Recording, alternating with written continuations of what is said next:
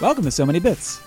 I'm your host, Bill Nielsen, and joining me from this palatial office in Chicago is Shelby Mungan. Shelby, how are you? I am uh, in true gamer fashion, sleepy, highly caffeinated, and yet still sleepy, but otherwise good. How are you? You're just living that life. Yeah, I'm a I am a sloth in human form. 724, 365. Yes, precisely. Uh, I'm doing all right. Thank you for asking, by the way. Uh, we haven't had a chance to talk very much lately. No, it's been it's been busy, busy, busy. Lots of running around, lots of hiding inside, waiting for winter to end. And but I'm excited to be back. It's been it's definitely been a hot second. I need to subject you to Overwatch news you don't care that much about. I think it's, you know, it's like uh, eating my broccoli, uh, gaming wise. Yeah, it is. Overwatch is broccoli. This is this is fair. It's uh, it feels like it feels like broccoli sometimes. I mean, and just like with Overwatch, sometimes I imagine two of my uh, broccoli pieces having sex with each other. That didn't go where I thought, but I'm not gonna confirm or deny that I agree with that. Okay, I mean, you don't have to. You don't have to go on the record with that. No, I won't go on the record as saying that I've definitely thought about that before too. I, look, let's just let's just not put a box around shipping, okay? Ships are meant to sail the seven seas. Yes, precisely. So before we get into the Overwatch, though, uh, we do have an interview that we're doing this week. But first, Shelby, you and I have to do some screen watching. Yeah, we do. I was outside watching some deer frolic.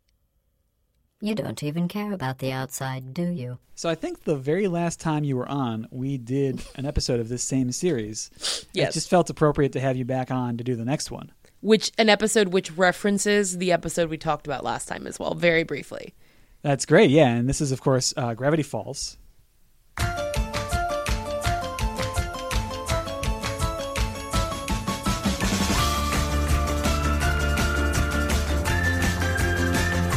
And it's season two, episode five, Soos and the Real Girl. Original air date September 22nd, 2014. Oh yeah, okay, that's a reference too. It is? Yeah, it's a reference to a movie called Lars and the Real Girl with um, Um, what's uh, what's the hot guy that the, there's the Vine meme about feeding him cereal. uh, Chris Evans. No, not that one. Chris Pine. Nope, not a Chris. Oh, oh darn. Ryan Gosling. Oh, okay, yeah. Have you not seen the Ryan Gosling meme? I Okay, we need to finish this podcast recording as soon as possible so I can show you this. Okay, we we can yeah. This is important.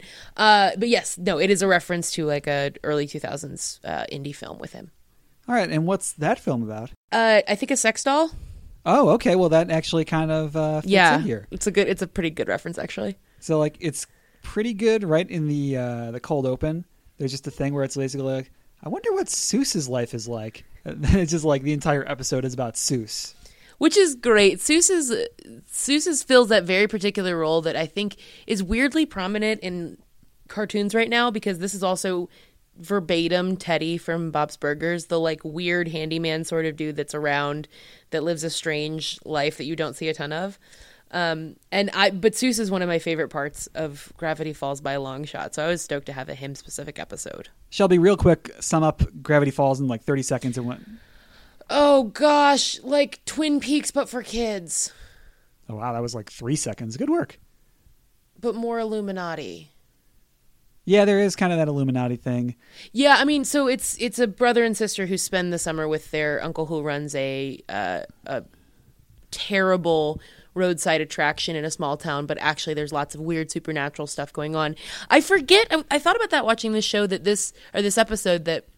Gravity Falls is like legitimately suspenseful, like legitimately kind of scary sometimes. Like it is it is thrilling for kids in a really interesting way. Yeah, they really they find ways to like toe the line between what would or would not be appropriate. I think for children. Uh, like there's a joke pretty early on where Soos uh, visits his uh, abuelita, excuse me, abuel, abuelita. There you go, you got there. There we go. And she says that she wants him to find someone before she has to go to heaven. And he's like, "Oh, you know, to uh, to meet Grandpa, right?" And she's like, "No, No, he's not there. That was the best joke in the entire episode because it hit me so. It caught me so off guard. Uh, his grandmother is the weirdest through line through the or through line through the entire episode for sure. Um, yeah, it definitely plays well. And then, so if anyone is a fan, if you're not a fan of Gravity Falls, um, it's an amazing show worth watching. But the lore runs deep and runs weird in the best way possible. Yes. Um, definitely worth watching all the way through. Yeah, and, and just uh, in this episode, uh, Soos is looking for a girlfriend. Uh, Dipper and Mabel are trying to help him out. It's maybe not going as well as they would have hoped. He spends a lot of time just blatantly yelling at people, trying to in- understand how to interact. Yeah, Soos is pretty hopeless when it comes to flirting. Yeah, or like talking. Yeah, existing. Yeah, Bless his heart. and out of, unexpectedly he runs into a not GameStop. and, and they uh, in the discount bin they have a uh, a game. It's a dating coaching game. It's a dating. It's yeah. It's a very stereotypical Japanese dating sim style game. and uh, they're they're warned by the shopkeeper, who strangely doesn't try and get them to get disc warranty or get a premium membership and Game Informer, but uh, the, the the the person does warn them that the a cursed game that people keep returning it. There's literally a sticky note on that says "destroy at all costs." But they they pick up the game anyway, and Soos takes it home, and that's where he meets. Now they say his her name is Jiffany, right? yes, though they do make the joke later on that it might have been Giffany. Yeah, I'm pretty sure it's it's. I mean, it's it's Giffany, It but that's with- fine. Yeah, That's fine. It's Tiffany or whatever. It rhymes with Tiffany. You could imagine like in a in a video game they would just change a letter. Yeah. I mean, yeah. Author is dead. It's pronounced GIF. What? Sorry, I blacked out there for a minute. Um, yeah, so he, he does meet the adorable, pixelated, magical girl esque Giffany, um, who turns out to be less adorable and magical girl esque than expected. Yeah, at first they hit it off because she just kind of laughs and agrees with everything he says. Well, and if he gets something wrong, I mean, this is the God. I won't get. I will avoid getting too philosophical on this episode, though. You know that is my favorite pastime. Um, but the benefit of the dating sim sort of style is if you get something wrong, you can either go back and redo it, you can reload a save file, or in this case, he clicks the wrong answer and it says, "Nope, that's not right. Try again," and he gets to just choose the right answer. Um, so yeah, she she is very safe space for him to to quote unquote try flirting and dating. Yeah, and it's clearly taking a toll on him. He misses a day at work, and the D- Dipper and Mabel show up to kind of drag him out of his room. They go back to the mall, and while there, he it's weird. He runs into Jiffany again.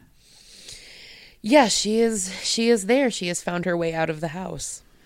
And also, while he's there, though, he meets another person. What, what was her name? I don't remember. We should have looked this up. Oh God, uh, we'll try and look it up right now. Okay, after like seriously fifteen hundred words, it's Melody. The person's name. I was right. Melody. Okay, I remembered Yeah. right.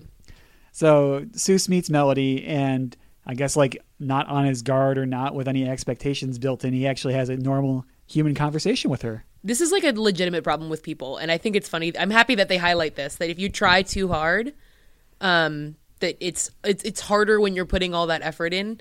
But when you just genuinely meet a person, you find that you get along with someone. You're like, oh, this is cool. Oh, we're going on a date. That's how this happens. And that's pretty much how it does happen. They, Yeah. He doesn't even realize he agreed to a date. I mean, Soos is not the brightest man. No, no, He didn't know it was flirting because he wasn't screaming at someone. yes. Fair.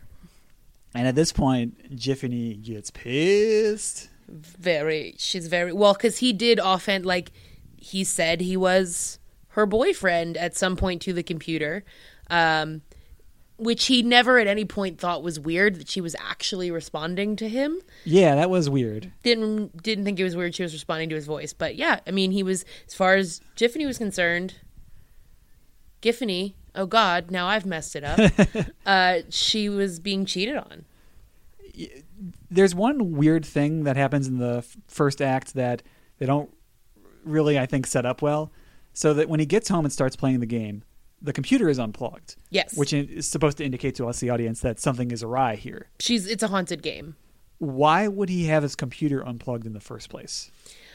He, yeah, I mean, I imagine if this was a real show, there was going to be like a either there's a side ep or side scene that was cut of either the fact that Soos just never noticed because he's dumb, or he like tripped over the cord and unplugged it and didn't realize it or something. Right. Yeah, right. it's it's supposed to be. I mean, obviously, right? It's supposed to be television shorthand for this is something cursed and wrong and like magic. But yeah, you would think he would have noticed when he went to his desktop when he put the disc in that he would have seen that nothing happened. Yeah, and, and like to totally nitpick a five-year-old show regarded as a classic in animation, like they probably could have just cut that part. Like it, there's plenty that sets up. It's already weird. Yeah, You don't sure. need that. Anyway, getting back to uh, where we were. So Jiffany is really mad and is like, "Listen, you need to stick with me because all those human women, they're trash." We are. It's true. Well, you know, let's let's So are the men. So that's why we should have each other. Okay, I'm just yes. saying. All right. Okay. Fair Yeah. enough. Fair enough. That's where we're going with this. And, and he eventually, though, works up the nerve and uh, breaks up with her. Breaks up with this this evil program then we go ahead and skip to the date. where they go to like a weird Chuck E. Cheese ripoff situation, Yeah, yeah. like a slightly punk rock Chuck E. Cheese. And they had set it up a little bit earlier in the episode through the B plot, which is very strange too. Yeah, yeah, the yeah the people. It's just it's just Grunkle Stan being weird, which is like great in its own particular way. Um, my, I do I will say the B plot did have my f- favorite moment of the entire episode, which was when the guy who works at this fake Chuck E. Cheese was um, moving the quote unquote opening act off of stage so that they could put the animatronic up. Um, that was the main act. He told him that he did a really good job and that he wishes he could be as cool as him, and then kisses the animatronic off the on the cheek, and then like wheels away the dolly he had to move him. And it's just like this most. It's so subtle and so sad. It's wonderful. It's so good It, it's a pretty great moment. of just pathetic love for animatronics. Yeah. And and the fact that like Grunkle Stan feels like he needs to like take this guy down a notch and steal the animatronic robot, which is why he's there. Yeah, Grunkle Stan's all of his B plots I feel like are competitions of who is the saddest person. And it's mm-hmm. like it's really just a struggle to be slightly less than on the bottom. So up front, Melody and Soos are on their date, and it's going okay, sort of at the start, and then Jennifer, Jennifer, Jiffany shows up. Jennifer shows up. We haven't introduced her yet. Mm. Uh, Jiffany shows up, and uh, she is like walking through all the different arcade displays, and eventually hacks into the animatronic robots.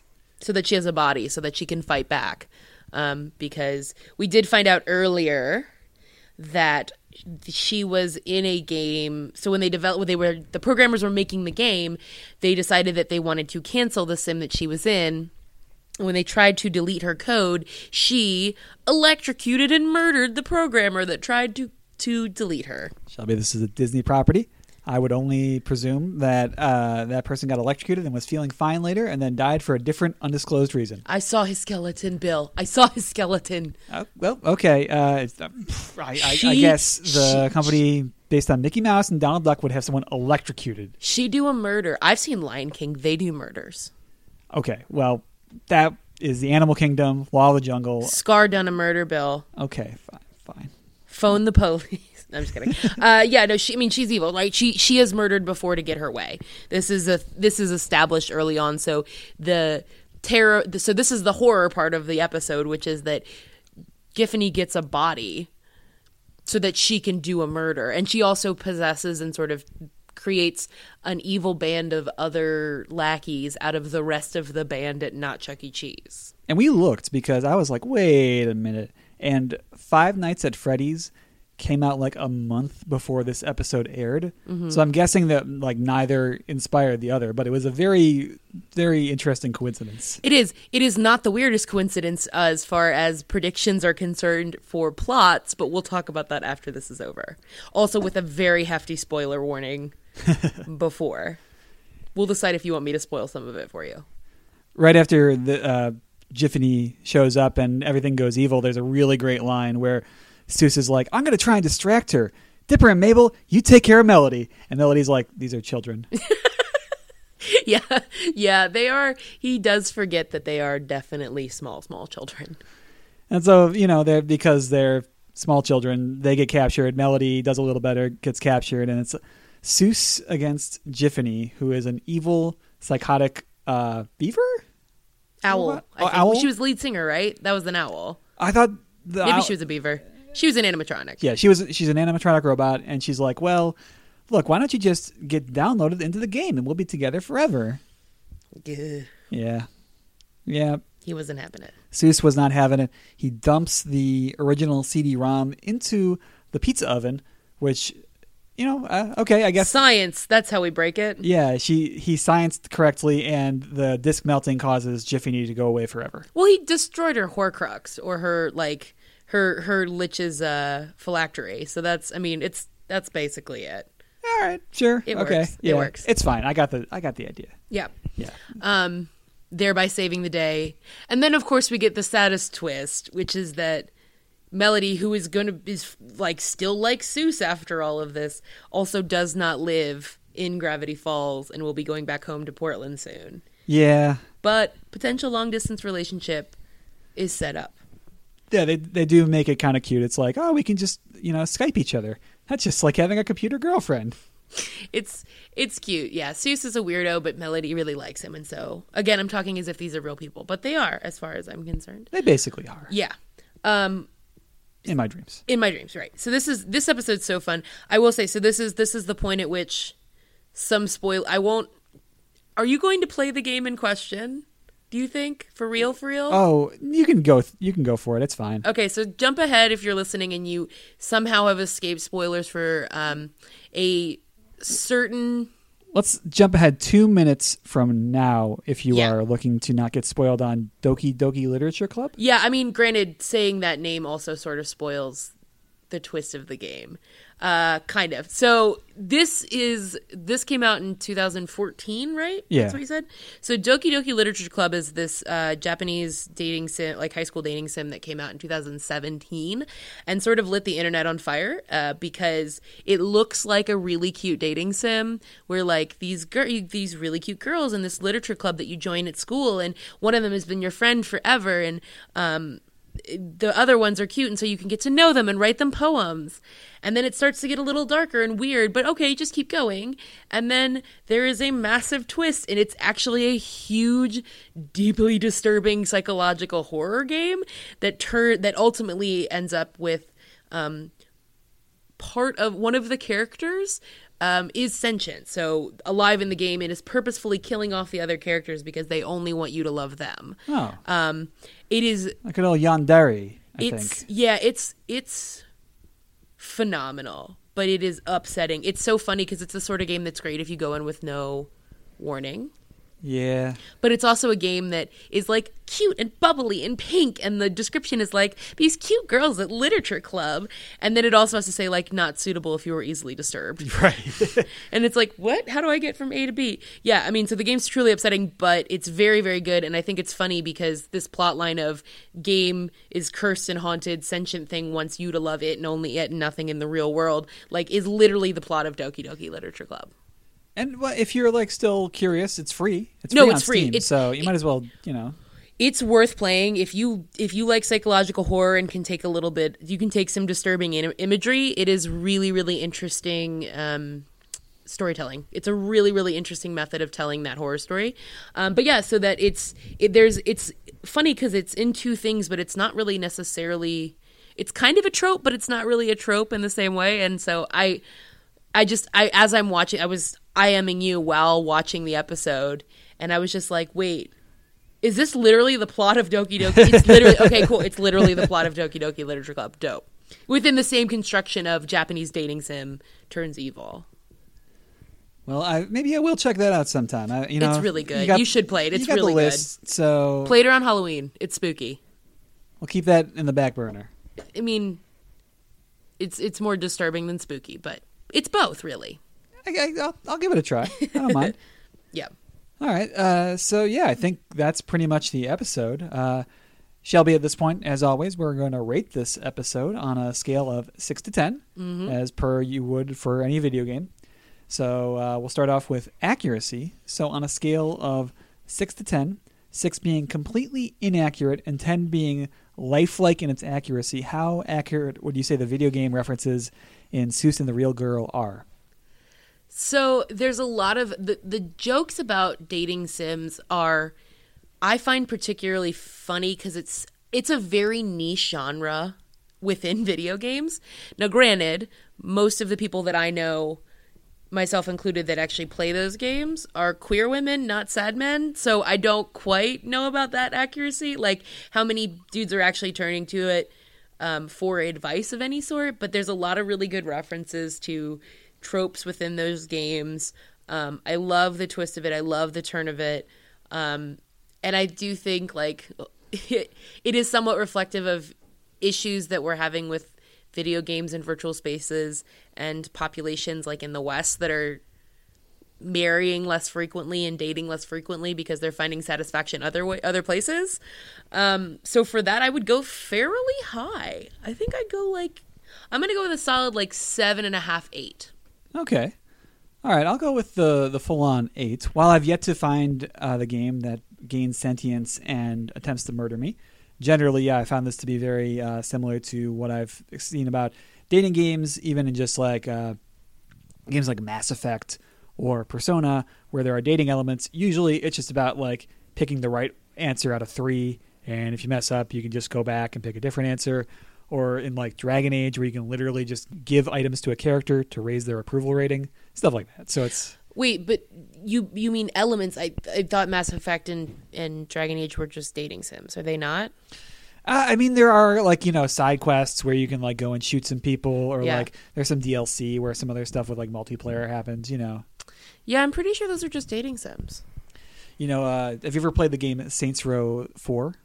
Is it a dating sim? So it's a they parody Mass Effect in the sense that there's basically a Normandy, and basically anytime you walk up to anyone, anyone on the ship, you can just like bone them immediately. Oh, okay. Yes, I actually have seen clips from this before. That sounds like my optimal game, to be frank. I'm offended by any video game having anyone with any sexual orientation that does not include me. Next up is condescension. Uh, six to ten again. Uh, so give this a six if you found it not condescending at all. Give it a ten if you found it extremely condescending. So I think the fact that Soos is established as sort of a like weird, sort of sad or strange dude way earlier in the show, and this video game thing is a very, very tiny part of his character. I don't see it as like a knock on dudes that play video games necessarily. Um, I'm gonna go low on this. I'm gonna say like a seven. I don't think it's super condescending. All It right. isn't not condescending, which is why it's not going all the way down. Um, but I do think it's Soos just has problems with women. It just happens to be that the outlet that he finds for it is video games. He doesn't like have problems with women because he plays video games. Yeah, I, I'm going to go with an eight. Uh, kind of applying that same logic. It's like if they wanted to explore the space of like has trouble with women, they could have chosen like a different character to do that. But by choosing the guy who's like really into video games and doesn't do much else outside of that, like I, I, th- I think there is some uh, derision towards that, which you know uh, is somewhat earned. I'm not going to say it's not, but uh, yeah. So I'd, I'd still go with the the eight there.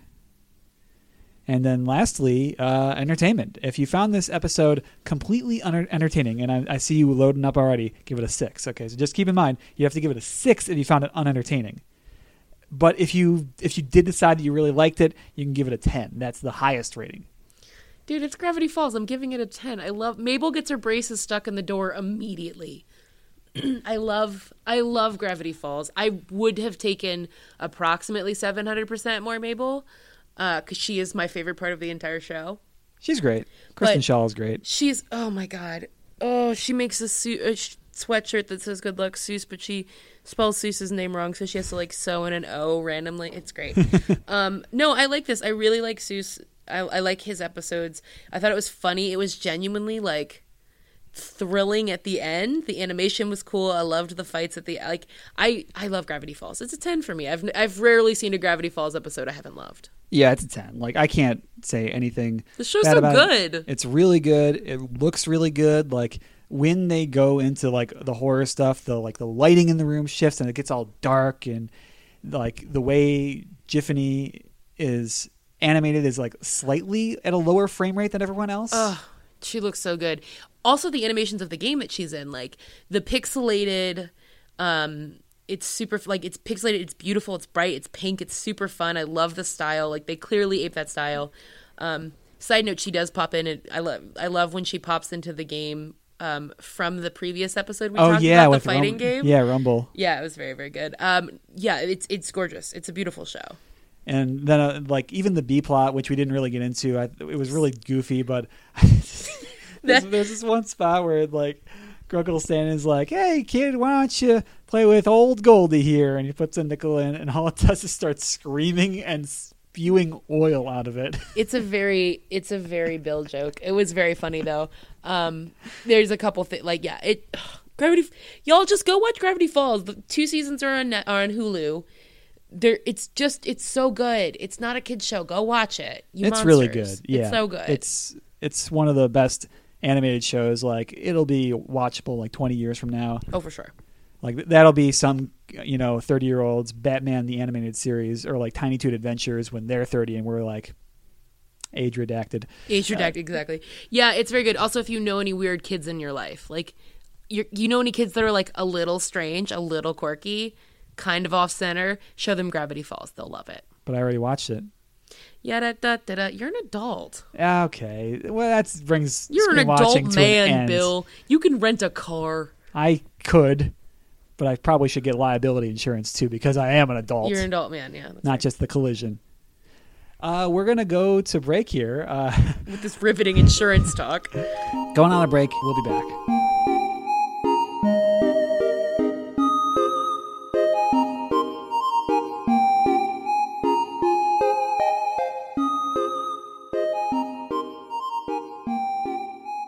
All right, and we're back from break. I'm here talking with Mark Laframboise about his game, A Fold Apart. Uh, Mark is the co-founder over at Lightning Rod Games. Mark, we had the chance to talk at PAX East recently. I want to thank you again for uh, getting a little more of your time. Yeah, no problem. It was good to meet you as well. So I, I hope you did have a good rest of the weekend there. Hope things uh, wrapped up smoothly. Yeah, it was really good. We had a lot of players come by and play the game. Um, PAX East is always really busy, but it's, it's fun to see people come by and actually watch them play the game, watch how they're enjoying it, seeing it. Sometimes you find bugs too, which is always helpful. Just when you get that many volume, that much volume of players playing it, there's always stuff that crops up that's nice to kind of see. So yeah, overall it was a, it was a great weekend. Um, we really enjoy going to. So why don't we start off here just uh, to recap? Maybe give a elevator pitch for a fold apart for people who may not be already familiar with the game. Sure. Okay. So a fold apart is a puzzle game about a long distance relationship in a world of folding paper. So all the puzzles have two sides like a piece of paper. So you can have a character living on one side and a character living on the other, and they're basically in two different worlds. It's almost like as if they cannot interact with one another. There's no way for them to get to one another. But if you fold that paper, you can merge the two worlds together and allow them to, to reunite. And that was kind of the inspiration for the game because it felt like a good metaphor for what it's like when you're in a long distance relationship. You have a character, you have a, a, someone living in one place and someone living in another, and they can't interact at all. But it feels like if you just merge your like two physical locations together, uh, everything would be perfect. So that was kind of where the idea behind the game came from. Yeah, I, I got to see that in action. I, w- I was very impressed with that mechanic. I, I haven't seen that before in a game. That was really cool. Yeah, it's something that like we haven't really seen. Like the idea behind it was us trying to combine almost two different separate ideas. I really wanted to make a game about a long distance relationship uh, because before starting Lightning Rod, I was in one for about a year and a half. Uh, I was working at Disney in California, and um, my significant other at the time was was living in Ontario still as a teacher. And so we were apart for about a year and a half and had a lot of emotional ups and downs. I thought that would be very interesting to kind of tell as a story in a game, um, but I didn't really know how to like kind of combine that with game mechanics. And so it kind of sat on the back burner for a little bit. And then uh, one year after the Game Developers Conference, uh, Steven, my, my co-founder, uh, we were sitting down, kind of just brainstorming game ideas. We're like we were just feeling really, really inspired. We're like, what are some cool game mechanic ideas that we'd never seen before? And one of the ones that Steven came up with was folding like the back of a Mad magazine, where you have like one picture and then you fold it, and then it would make like a second picture. And I thought that was pretty interesting. Um, I was like, I don't really know how that's there's gameplay there yet, but um, like the paper folding idea was was neat. It kind of sat also in the, on a, another back burner in the back of my brain. Um, and it was a couple months later I realized we could combine them kind of in that way that I was saying, where it's like you have the two characters and you have them living on a piece of paper. You could do that. Um, the idea kind of expanded from there. The, the game now is is much more about these two characters that are, are living apart, and um, the paper folding is kind of a representation of of some of the, the emotions that they're going through. So throughout the game, they're text messaging back and forth. So they're they're sending messages, they're talking that way, and the story is told very much through the way that they interact with each other through, that communication. And inevitably, with text messages, there's always aspects of, of miscommunication, or maybe misreading what someone else said, or even like um, like you want to say something but you know that you probably shouldn't say it. And so it creates like this emotional moment, and that's when the characters go into like the um, worlds. We call them emotional worlds, um, internally, but it's it's where the puzzles exist, and the puzzle mechanics are kind of created through some of the negativity of, of feeling these emotions. So solving the puzzles is kind of like representing the characters' ways of cathartically working through some of the, the problems that they're having while living apart. And so you kind of go back and forth. You play as both characters throughout the game and, and see their perspective while they're living apart that way. So you've been thinking about how narrative and gameplay mechanics intersect for a long time. I was uh, seeing that you did your undergraduate thesis in university on the overlap of those two. Yeah, it was really funny. I saw I saw that on your topic list, and I was like, "Wow, that's really digging up." That's like 11 years ago at this point. so, um, yeah, I mean, so with an undergraduate thesis, it's much more about being able to kind of go through the process of you know, structuring a thesis in general of like here's a question I want to answer how am I going to conduct a study and then actually conduct a study so it's not you don't have to you don't have to continue to iterate on it until you get published results so it was really only like one iteration and so it didn't have statistically significant results but yeah, it was something I was like, I was interested in it at the time. I was, I was like, it's something that has always interested uh, about video games. Is I've always been really drawn to the the way that video games tell stories. And um, my my thesis at the time was like, you know, do games pre-submersion, which I still think is true. I wasn't able to actually prove it with the way I did the study. I think I can think of a lot of better ways now, after 10 years of being in it, um, of how I want to approach that approach that study again. But um, yeah, it was. It's always just been something that always has intrigued me. It's I think it's. I was always. I grew up um, playing like the LucasArts and Sierra adventure games, which are very story and narrative driven, kind of explaining, usually explaining the puzzles through narrative. Um, sometimes the puzzles are kind of obtuse, but most part they, they did a pretty good job of, of kind of linking in puzzle mechanics to, to narrative, and that's kind of always been uh, something that I've thought was really neat. And it was Fold Apart is kind of like a, an opportunity for me to kind of pay homage to some of the games that I grew up playing um, in a way that's a little bit more modern themed, I'd say yeah, it's it's not specifically uncommon for a game to have a narrative or to try and explain parts of the game through the narrative. I mean, even Call of Duty will have you like follow character X to try and like uh, advance the story. Uh, but I think a fold apart goes a step beyond in trying to merge uh, those two elements. Are there other games that come to mind for you uh, when really dedicated efforts to merge uh, narrative and gameplay come up? Oh, I think there's a there's a lot, and I think the best games are always like that. Um, the one I've been playing, I've been playing a ton of of recently is Hollow Knight, which I think is one of the best games at doing that as well. Where just everything about that game just feels incredibly well meshed together. Like every everything you do in that game just feels like it has a specific purpose. Um, like the, the the way that they combine the combat mechanics and like the death mechanics with the overall feeling of the of the world and things like that is, is always really something I really enjoy.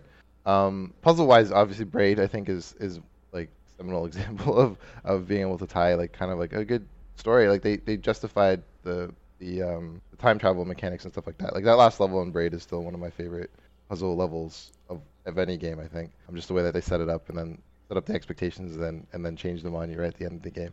Uh, it was really cool.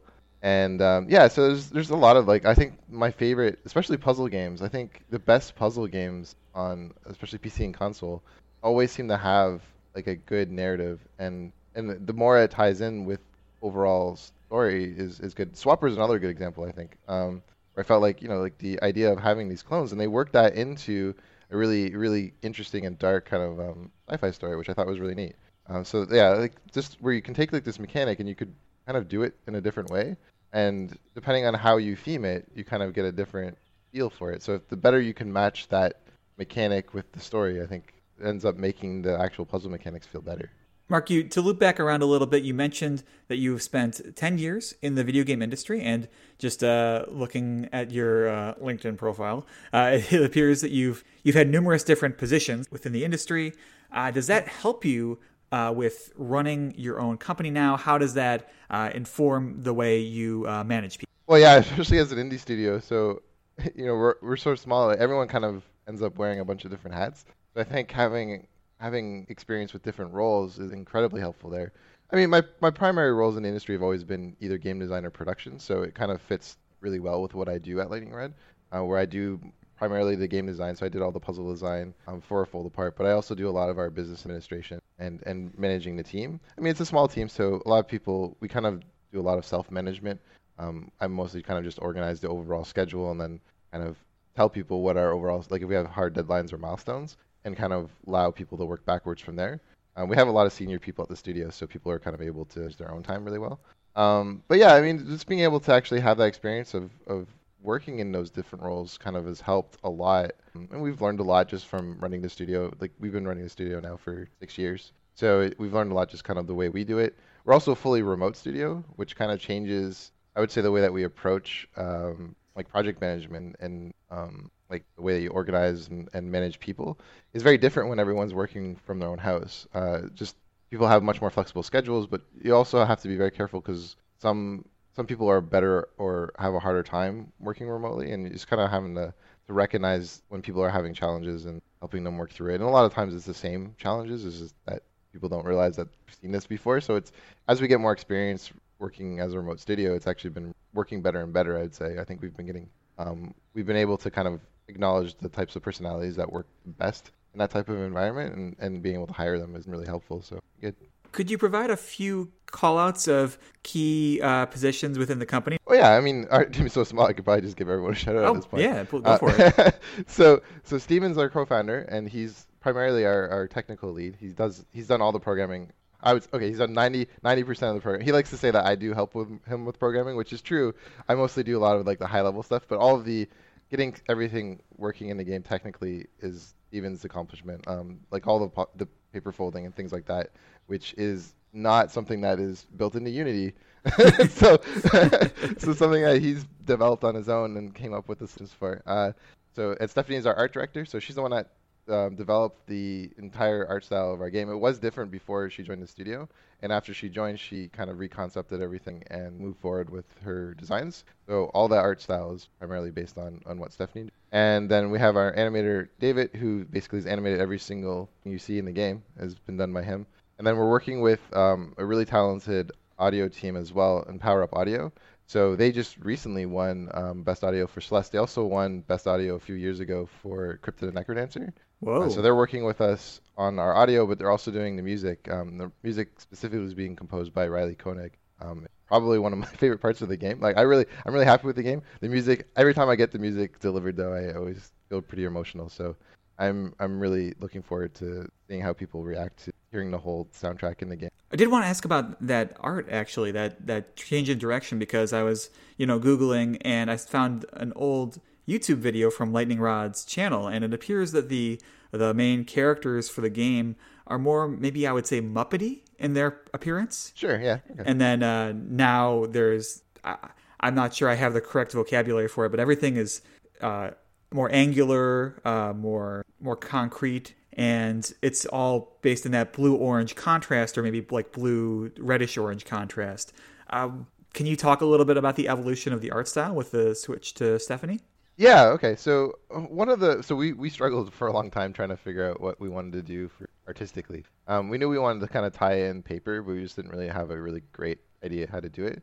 And so that kind of initial style was this idea. We called them the paper golems because it was like this the, the story and kind of um, conceit of the, the project at the time was that these characters would come to life unlike the real life so the real life architect and the real life teacher had desks and it was much more like photorealistic the graphics were more realistic and then the, the paper on their desks would come to life as representations of those characters and so those characters the the architect was blue because he was made out of blueprint paper on the architect's desk and the teacher was like this brown, and she had like a purple and orange kind of construction paper uh, dress with a, a paper clip holding it on because it was made out of materials that were on the teacher's desk. and that's where that kind of art style came from. And then the the world that they walked through was much more literally paper. Um, it had like lines and grid paper and stuff like that, because um, it was almost like they were just traveling across on the desk. Uh, it just I don't know. It just never really felt great. It just didn't, didn't have like a really just emotional feel to it. It just didn't feel like it was one of those things where it was like it just didn't feel like it was it was serving the overall narrative and emotions that we wanted from the game to the degree that we wanted to. And I think going with a much more colorful style ended up feeling much better. And so what we tried to do with this new style is we still wanted it to be we kind of wanted something that was like paper crafty but not like fully like made out of materials like like the new Yoshi game is a good example of, of that style where it's like everything is made out of real world physical objects um, it's very clearly made out of like cardboard or paper. We wanted to kind of evoke the feeling of it being paper craft without it being fully like needing to follow like the physical rules of, of being made out of paper. Um, so that's kind of where like that new style where it's like we're playing with the the, the shape of things or is have much more um, much more angular. They have like more facets and stuff like that um, than they would if they were like trying to be photorealistic. But it's it's kind of like that nice blend between like low poly and but still feeling like like colorful and, and, and things like that. So I appreciate you sharing that. Thank you. I, I was just yeah very curious because there was a, definite contrast there, and mm-hmm. uh, I, I like I like both looks. I think the the current look is really sharp though. Oh, thanks. And then uh, I did want to also ask. Uh, so previously, uh, you were tr- using Fig as a fundraising platform for the game. That I believe this was back in 2018. Can you talk a little bit about your experience with using Fig?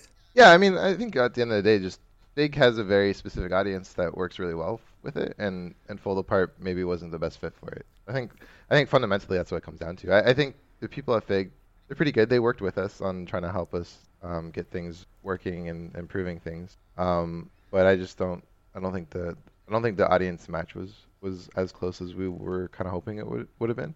Um, so I wouldn't really hesitate to go back to Fig if we had a game that I thought was a better fit for what the audience is. Um, but that's ultimately what I think happened in that in that scenario. It wasn't it wasn't a bad experience. It was just kind of a good learning. Ex- helped us figure out what we needed to do.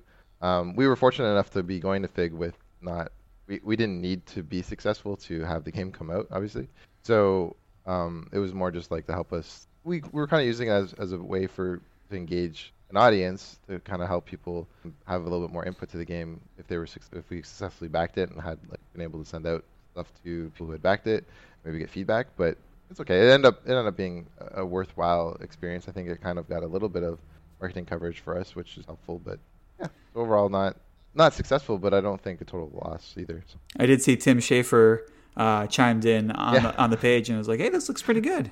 that was that was a bit surreal for for like I mentioned earlier, like yeah, um, with the LucasArts, LucasArts, yeah, LucasArts games, yeah, and that Stephen, uh, Stephen as well. Like both of us, um, when we met each other, and one of the reasons we really wanted to work together and thought we became friends because of it too is you know Grim Fandango was actually both of the, the game, one of the games that got us to wanting to make video games as a career. Um, being able to see that you could create something with a really strong emotional story um, in a way that was very well told and very interesting. Not something you'd really seen that type of story at all. Um, and it just kind of captured both of us when, when, we were younger and made us want to get into the industry. So, so having so having Tim Schafer give us a personal call out on a Fold Apart was was pretty cool. Like it was that was that was a pretty interesting highlight on the project. One last question with regards to the game, uh, Mark, with uh, the aspect of a long distance relationship. Have you had people communicate with you about their own experiences? Uh, maybe not even just limited to uh, people in a romantic relationship, like uh, parent child uh, situations like that. We definitely have people come by and play the game, and it seems like the game really definitely has like an emotional impact on people who have experienced or are currently experiencing a long distance relationship. Um, which is good. It's always hard. It's always hard if people get kind of emotional playing your game because you feel kind of responsible for making them feel bad. But at the same time, that is sort of the emotion that we're going for. So it's it's a bit tough sometimes. Um, but it, it does seem to have that big of an or have a bigger impact with people who have. Um, we have had people who have not been in one um, also kind of just play it and be like, oh wow, like I kind of understand what you guys are going for.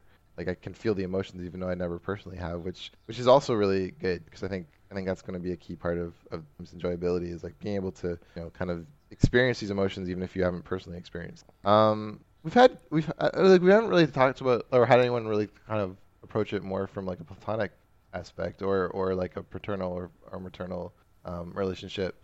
We have had younger children play the game, and they usually approach it that way. I guess like uh, I find a lot of times so the characters that they pick at the start because we allow players to pick which gender combination of the characters, and so they usually pick like them and their best friend.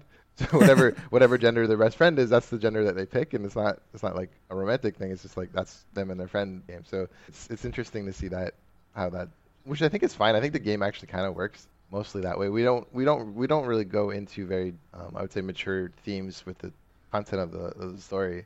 Um, implied that it's a romantic ship, but they don't really anything that I, I feel would be inappropriate for younger younger players to see. No, it, But that's up to parents to make that decision, I think. So. I mean, yeah, it seems about a. It seems like a themes of loss and communication are, are at the forefront there. So yeah, not necessarily. I mean, it, it does come from a romantic place originally, but it doesn't have to be romantic for everyone who is mapping it onto their own experience. Correct. Yeah. Mark, I did want to ask you. There are other games uh, out there, and I think there's one game that we are both a big fan of, and that is Magic: The Gathering. now, uh, the Mythic Championship is going to be taking place this week in London, so the episode will be airing after the Mythic Championship is over. But I wanted to get your take on a few key topics for this coming weekend's tournament. Okay. The London Mulligan. How do you think it's going to work? Oh boy. So I don't like playing. I don't like combo decks. So this to me, I'm like I'm very wary of it. Um, I I tend to play. I don't know. I guess I guess fairish slash aggro-ish decks. So um, you know, I don't necessarily play. play I, well, I guess I'm playing blue white spirits right now, which I think is a fairly interactive aggro deck at the time. It's like a tempo. Um, so yeah, I don't know. I think it's it's gonna make some of the harder matchups harder. Like having having combo decks be more. Cons- I'm wary of, but I'm coaching that with the fact that I'm assuming internally Modern Horizons built and designed with the understanding that they might be having that London. mo- So I don't know. I'm I'm cautiously optimistic. I mean, the game always seems to kind of work out. The the meta always seems to kind of, especially modern, seems to kind of like lease itself over time. Like Phoenix doesn't feel as bad as it did like even a few weeks ago. So I don't know. I'm I'm I'm I'm curious, especially since combo decks a lot of times use the graveyard, and the graveyard is already graveyard decks are already pretty strong. So Mhm. I'm I'm not sure. I mean, I'm probably biased. Like I I used to play Burn a lot, and then they just gave Dredge Creeping Chill and just made that matchup horrendous. so now they're making Dredge better. So I'm like, I can never really feel comfortable playing Burn anymore, um, which is one of the reasons I switched to Spirits. Uh, I've been looking at the next deck I've been looking at building was uh, Grixis Death Shadow. I've been kind of watching some videos, watching people play it, see if the playstyle would be something that I want to look at. But I really like that tempo. I really like that kind of like tempo-ish um, aggro style where it's like you have creatures that you kind of protect and just kind of get in and have interaction. Um, I really like I like playing the the mono blue uh, deck in standard right now. Too, Ugh. I don't like that deck. Well, okay, so I so to be fair, I played it mostly before um before uh Ravnica and, and actually before Guilds of Ravnica I was playing it more. I actually played took it to PQ for that, which is before it had like Terramander and was like like oppressive. I would say like it was fun to play back then. Now it's yeah. I can see why people don't like playing it. It's become a lot more popular. Enjoy playing it after a while. it. But yeah, that that playstyle was fun. I I do enjoy it. It's just the idea of like you stick something, protect it, and just counter everything. I, I should mention we're not going to go down every card that is brought up, but the London Mulligan for the listener is at the start of the game you draw a hand of seven cards, and then uh, you may shuffle your hand back into your library if you don't like it, redraw seven more cards, and then for every time you've mulliganed, you put one card in your hand back on the bottom of your library. I think it was the bottom of your library, or you shuffle it back in. I forget. But, It's bottom. Bottom, Yeah. okay. What- yeah. all right, cool. That's what makes it even stronger too, because like you can get rid of cards you don't want, um, and that's why like so combo decks a lot of times, especially in modern, most combos are really two or three cards. So it's like you basically get to see seven every time, and then you have those two or three cards. You keep it and just throw away the ones you don't need. right. Norm- normally. Yeah, Normally, you're going, you draw seven, then you draw six, then you draw five. So you get to see a lot more cards this way. yeah. And then uh, one other question for Magic: Do you see any cards being banned from the, as a result of the Mythic Championship? Oh, I don't know. I don't think they're gonna do any bans before Modern Horizons. No bans. I, I, I think I think they're gonna let it play out if the new set, because that's like it's like what 200 and some odd cards that they're adding to the to the right. the format. Yeah. So like I, I mean I, I have a feeling they won't ban anything. Um, I mean I have to imagine Serum Powder's on their watch list. um, just because that card just with the London Mulligan. Uh, I, I don't even remember fully. I want to try to ex- remember if I can explain how this works. So every time you mulligan, you can exile the number of cards you would have mulligan. Yeah, I- yeah. I think Like it's like serum powder and all the cards in your hand, and then you draw seven cards. exile it, but then they have cards that come back from exile, so that's that's part of the problem. So yeah, it's it's weird, but um, I I don't think I have a feeling that card would probably be something that they're gonna kind of considering because it was it's a card that really didn't see a whole lot of play before this Mulligan rule, so you know banning it isn't really gonna I don't think affect things in terms of like like legacy like decks that have been around for a long time. Um, I think colorless Eldrazi was like Swampy was like the only one that really used, um, and that was like a tier two deck. So it wasn't, yeah, it's not something that I, that one I would see that maybe they might ban, but I don't know. I the faithless looting thing is kind of frustrating to me because I don't even think that's the a problem card. I think Metamorphose is a worse card than, than Faithless so I'm like, I think Faithless is a good card. I think it's fun to play it, right? Like there's decks that can play Faithless that don't feel bad, and the decks that are like the way that Phoenix is really abusing everything. It's more Metamorphose that's the problem, and like Dredge, I'm like, I don't think it's Faithless that's the problem in Dredge. Yeah. I think feels worse. Any, But anytime there are I'm free spells, yeah.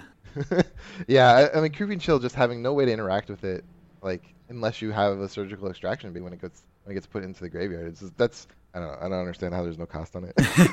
I, like I said, I'm super biased. I, play, I came from a burn background, so any any card that heals you for three and deals dam three damage to the other person for absolute free is uh, completely busted. I would I would love to have free lightning hit my burn deck.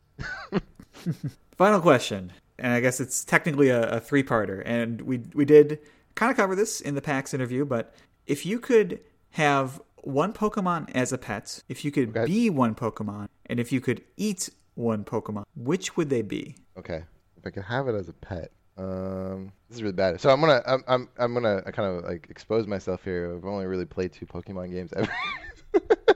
so I'm trying to go through. I played I played uh Pokemon X and I played oh sorry Pokemon Y and Pokemon are the only ones I've played. I haven't finished. I think that I think that's fair though. It's better. That is better than some guests. Okay.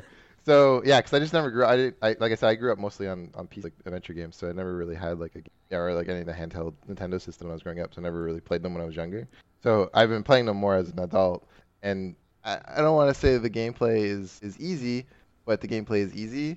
so I just never really kind of got into it, like the turn-based mechanics and things like that. I just never really felt challenged playing them, so I just kind of always lapse off. Like the collection aspect's fun, but that's about. Okay, anyway, so to answer the question, I'm trying to remember. I'm trying to like I have like I don't remember their names. I'd actually have to look up. if you can describe it, I might be able to fill in. Uh, Okay, he, it was the it was the grass starter in Y, I think. Like Ooh, uh, uh, it started with C, I think, right? now I'm looking it up. Uh, Chespin.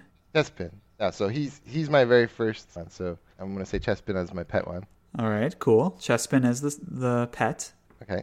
What was the other ones? There was the other ones where. The other uh, starters were Fennekin, which is Oh no, the other questions. oh though. sorry, uh, to be and to eat. Oh, to be.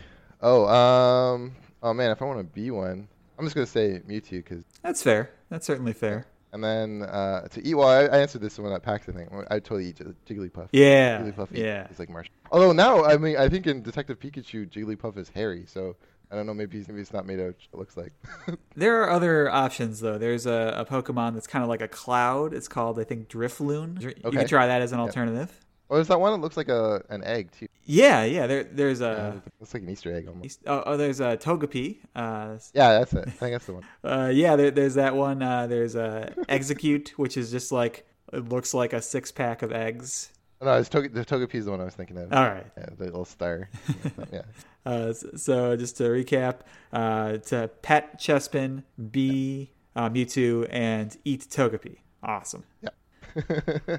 Thank you so much for your time, Mark. Uh, that brings this interview to a close. But uh, if people want to get updates on a fold apart and Lightning Rod games, where can they get them? Uh, so our website is afoldapart.com, and the best way to get uh, updates from us is to follow us on Twitter, which is LRG Thunder. Awesome. Thank you very much for your time. All right, thanks.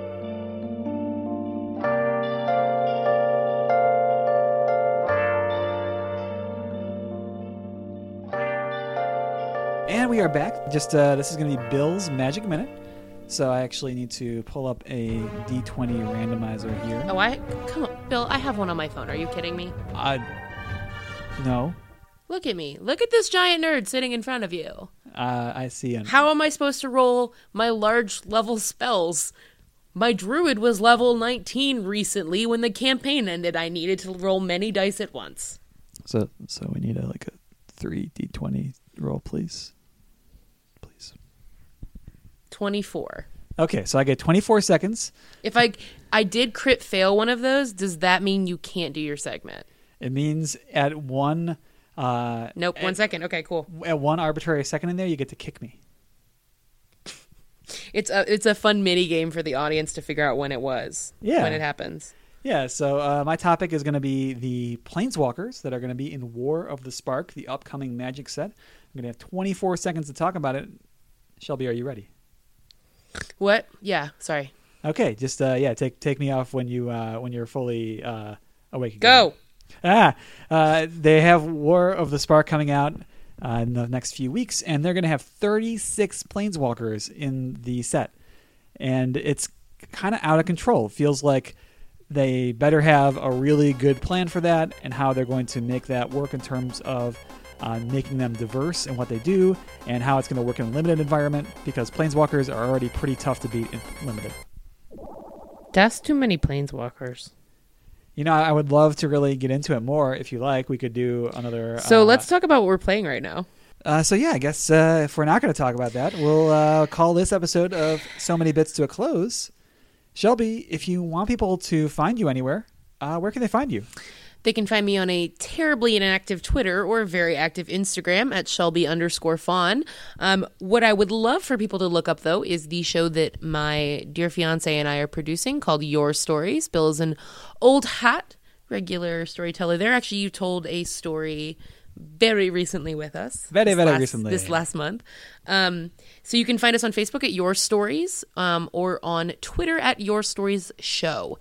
Um, we do nerdy storytelling with a theme every month. Uh, right now, we are in a series about uh, work and labor. And so we just did one on customers and we're getting ready to do one on managers in April. Really excited.